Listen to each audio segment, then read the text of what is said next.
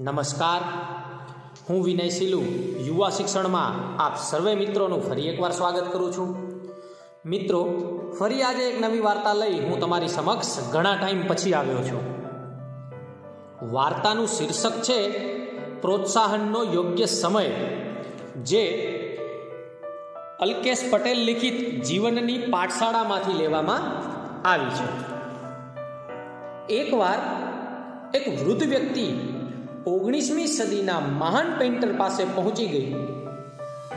તેમણે નિવૃત્તિ પછી ચિત્રો દોરવાનું શરૂ કરેલું. થોડા સમય પહેલા જ કેટલાક ચિત્રોની સિરીઝ બનાવીને પૂર્ણ કરી હતી. આ ચિત્રો માટે તેમને પોતાનો બહુ ઊંચો અભિપ્રાય હતો. છતાં તેમને થયું કે કોઈ મહાન પેઇન્ટરને બતાવી આ કળાકૃતિઓની કલાત્મકતા વિશે જાણી લેવું જોઈએ. જો કે વૃદ્ધ વ્યક્તિએ પેલા પેઇન્ટરને એવું નહોતું કહ્યું કે આ તેમના પોતાના ચિત્રો છે.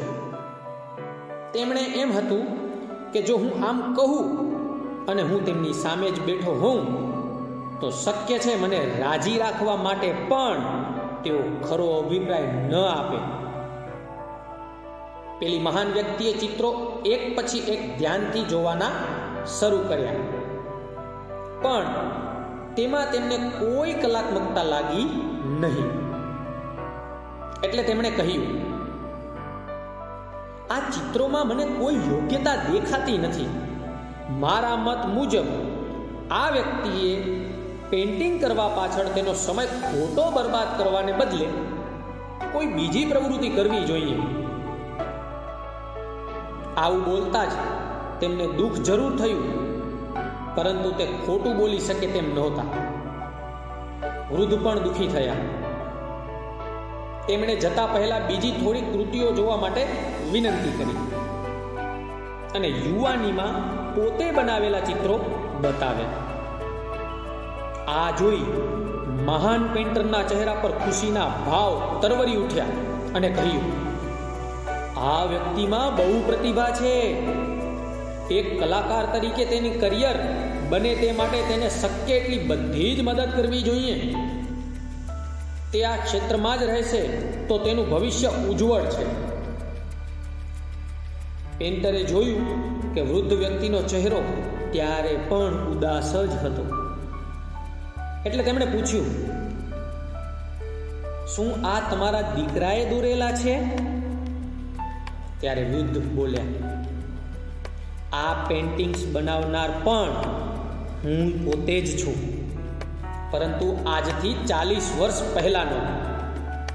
કાશ મેં આ પ્રશંસાના શબ્દો તે સમયે સાંભળ્યા હોત. મિત્રો, બોધ એટલો જ. કોઈ પણ વ્યક્તિને તેની કુશળતા કે ક્ષમતા માટે યોગ્ય સમય પ્રોત્સાહન મળવું જોઈએ.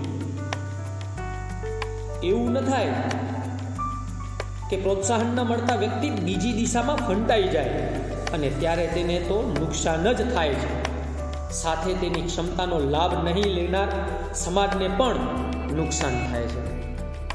આ જ વસ્તુ શિક્ષણમાં લાગુ પડે છે કે જ્યારે વાલી કે શિક્ષક વિદ્યાર્થીને યોગ્ય પ્રોત્સાહન નથી આપતા એનામાં રહેલી ટેલેન્ટ માટે જ્યારે બાળકને પ્રોત્સાહન ન મળે, જ્યારે વ્યક્તિને પ્રોત્સાહન ન મળે તો બંને જણા પોતાની દિશા ચૂકે છે. તો આપણે એક વાલી તરીકે, એક વ્યક્તિ તરીકે, એક મિત્ર તરીકે, એક વડીલ તરીકે સૌને એના સારા કાર્યો માટે હંમેશા પ્રોત્સાહન આપતું રહેવું જોઈએ.